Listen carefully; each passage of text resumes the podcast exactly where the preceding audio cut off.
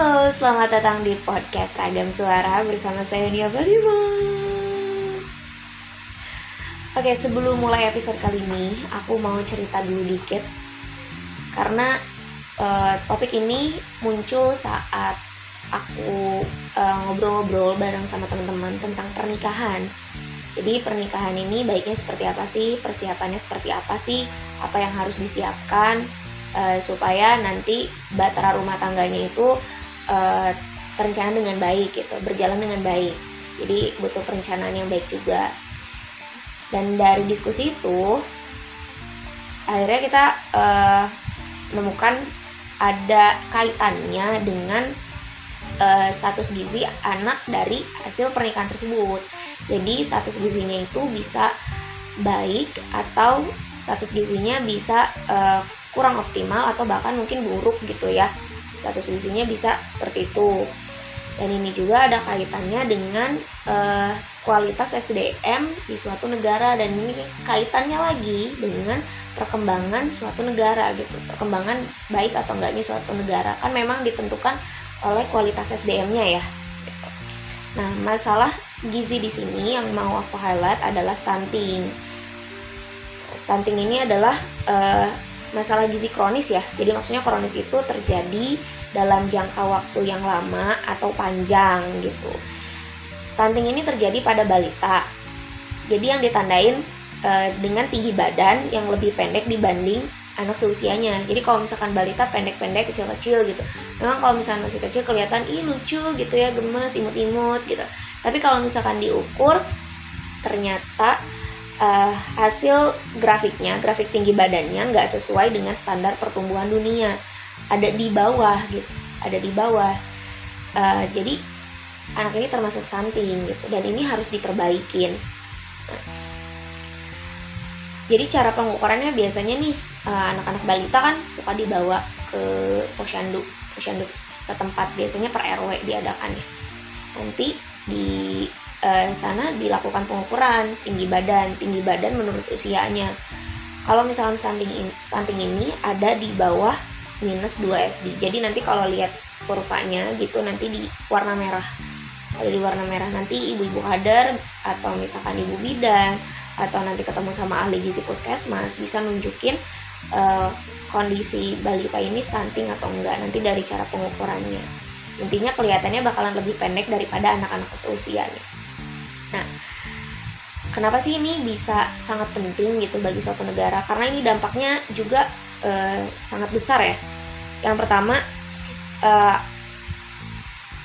jadi pengaruh stunting, aku baca tentang uh, pengaruh stunting terhadap perkembangan kognitif dan prestasi belajar. Ini jurnal ya dari Fakultas Kedokteran Unila Lampung. Uh, yang pertama stunting ini ada dampaknya itu terbagi jadi dua. Ada dampak jangka pendek dan jangka panjang. Yang pertama kata WHO nih jangka pendek. Jadi kalau misalkan stunting ini bisa meningkatkan kejadian kesakitan dan juga kematian. Terus eh, nggak uh, optimalnya perkembangan kognitif. Jadi perkembangan kognitif itu kayak kemampuan menalar, menalar logika ya. Terus abis kayak gitu uh, sama biaya sama tingginya biaya kesehatan. Ini untuk jangka pendeknya kata WHO. Terus WHO bilang lagi jangka panjangnya apa. Nah postur tubuh yang tidak optimal saat dewasa terus obesitas dan penyakit degeneratif. Nah gini jadi uh, obesitas tuh ya obesitas ini atau misalnya kegemukan kelebihan berat badan bisa uh, bawa ke penyakit degeneratif. Nah penyakit degeneratif ini kayak misalkan diabetes hipertensi jantung koroner yang kayak gitu-gitu. Ini untuk jangka panjangnya Terus penurunan kesehatan reproduksi juga bisa terjadi untuk jangka panjangnya. Terus tidak optimal kapasitas belajar dan performa saat sekolah.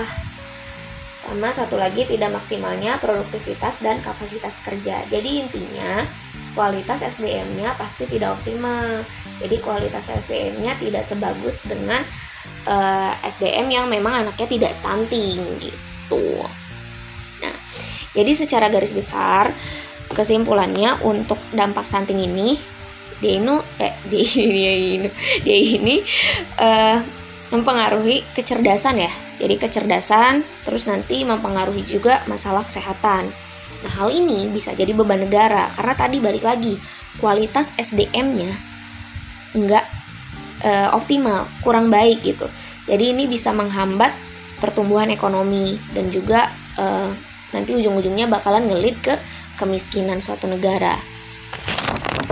Sebenarnya gimana sih kalau misalkan di Indonesia kan uh, pasti uh, Kemenkes melakukan pengukuran ya tiap tahunnya seperti apa gitu angkanya berapa jadi gini teman-teman rekomendasi WHO itu uh,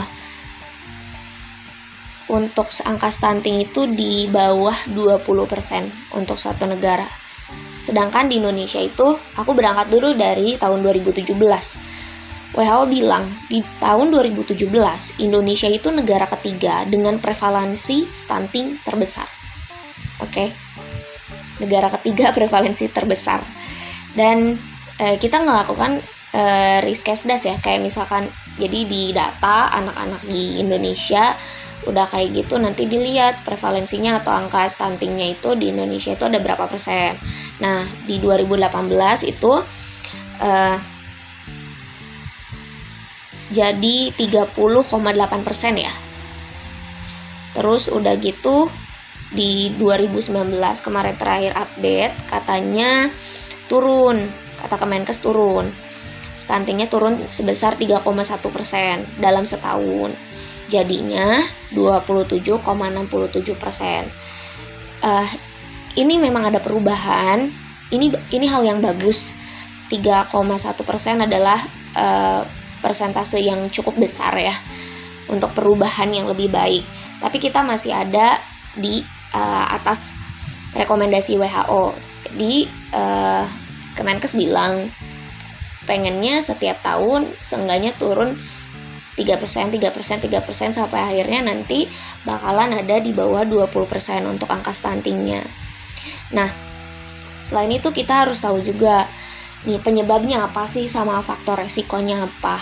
Nah, penyebab dari uh, kejadian stunting ini sebenarnya dari defisiensi gizi kronis. Maksudnya defisiensi itu gimana sih? Defisiensi itu kekurangan gizi uh, kronis. Kronis itu terjadi dalam jangka waktu lama jadi kalau misalkan kekurangan gizi dalam jangka waktu lama bisa terjadi ini. Nah, terjadinya di mana sih?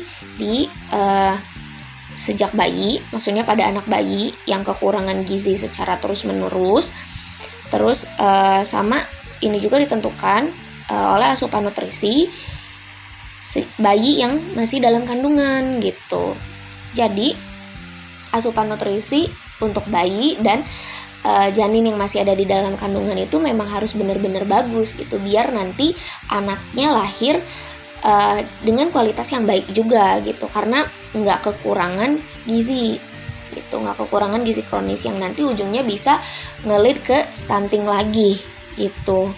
Nah ini juga ada kaitannya sama uh, tadi perencanaan perencanaan setelah menikah mau seperti apa. Terus misalkan uh, ibunya harus diedukasi zat gizinya harus kayak gimana makanan harus kayak gimana harus melek gitu tentang nutrisi biar hal ini nggak kejadian lagi. Itu kaitannya. Nah selain itu ada beberapa faktor resiko yang uh, yang bakalan ngelid lagi ke stunting ini jadi untuk anak yang berumur 12 sampai 24 bulan faktor risikonya itu kayak misalkan status ekonomi, riwayat ISPA, asupan protein kurang gitu. Nah, jadi status ekonomi ini berpengaruh gitu ya sama nanti pemilihan bahan makanannya yang nanti bakalan dikasihin sama anaknya uh, baik atau enggak gitu. Nah, um, oke, untuk episode kali ini aku bakalan bahas tentang stunting dulu dan next episode aku bakalan bahas gimana caranya untuk menghindari kejadian stunting ini. Jadi hal ini menurutku harus diketahui oleh semua orang. Jadi nggak cuman uh, oleh wanita di usia subur, terus yang memang mau uh, program punya anak, yang memang rencana mau nikah gitu dan yang udah punya anak atau punya balita gitu ya gak cuman mereka tapi semua orang harus tahu jadi biar informasinya benar-benar kesebar gitu jadi kita sama-sama tahu cara caranya gimana uh, untuk mengatasi stunting ini biar angka stuntingnya ini turun juga oke okay? okay. di episode selanjutnya aku bakalan bahas tentang hal-hal kayak hal-hal seperti itu jadi gimana caranya untuk uh, turunin angka stunting dan apa aja sih yang udah dilakuin sama pemerintah terkait menurunkan angka stunting ini? Apa program-program pemerintah gitu? Oke itu aja untuk episode kali ini. Semoga episode kali ini bermanfaat buat teman-teman. Terima kasih atas perhatiannya. Sampai ketemu di episode selanjutnya. Best regards, Mia Fatimah